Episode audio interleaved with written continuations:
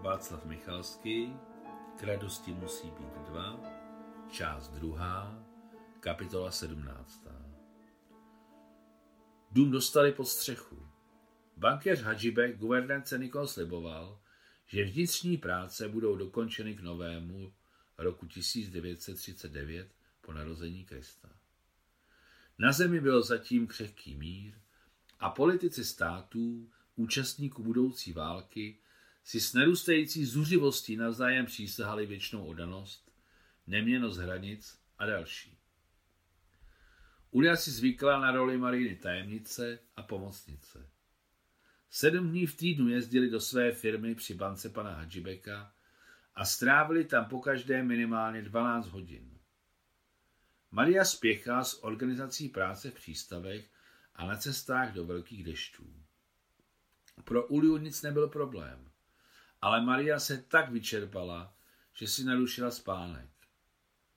Nebylo to vůbec tím, že by Maria měla méně energie než Ulia, ale proto, že měli rozdílné práce. Ulia dělala, co se jí řeklo, ale Maria točila Gavrilu sama. Z nějakého důvodu to v loděnicích v Nikolévu říkali dodavatelé a Marie to nějak uvízlo v paměti. Točit Gavrilu znamenalo pracovat se všemi subdodavateli, bohužel s celkovým seznámením s jejich záležitostmi, investory, s administrací provincie a ještě z mnoha a mnoha z těch, kdo byl přímo a nepřímo ve stavbě zainteresován. Při tom rozhodování musela Maria přijímat výhradně na své riziko a riskovala jak své mění, tak i své prostředky a pravděpodobně celou svou další životní perspektivu. Měla narušený spánek a po nocích, zabalená do tlustého vlněného pajedu, vycházela na širokou kamennou verandu vily pana Hadžibeka a bezmyšlenkovitě se dívala na tmavý ostrov svého budoucího domu nebo směrem k moři. Brzy za ní začala přicházet Chalídža a tahat sebou grill na kolečkách plný žhavého uhlí.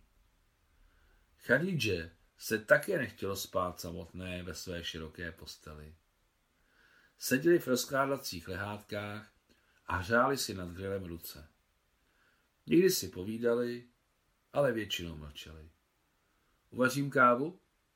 Navrhovala Chadídže nad ránem, když nad mořem začal zelenat východ. Uvář. Během takových nocí Maria přemýšlela o všem možném. Občas si v mysli smutně nesly události jeho života a někdy, jako by to byla mlha, a v ní zřídka vznikaly stíny známých i neznámých lidí, které dávno zapomněla, kteří se okolo ní myhnuli jen jednou v životě. Například takový jako tulák, který okolo ní prošel, jako by se nic nestalo, a pak ji vší silou udeřil do hlavy boxerem. Vezmi si pikára, řekla jednou Khadíža. Maria pokrčila rameny. rameny. Proč? Je ti naroveň. Nechci. A tak to je něco jiného. Na tom se rozhovor zarazil a Khadíža se již nikdy nedovolila bolestivé téma nadhodit. Nechci bylo přesvědčivé a nebylo k tomu co dodat.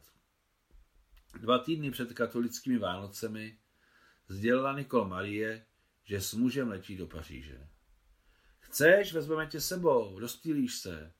Navštívíš svého námořníka Marseille, co? Pojeď.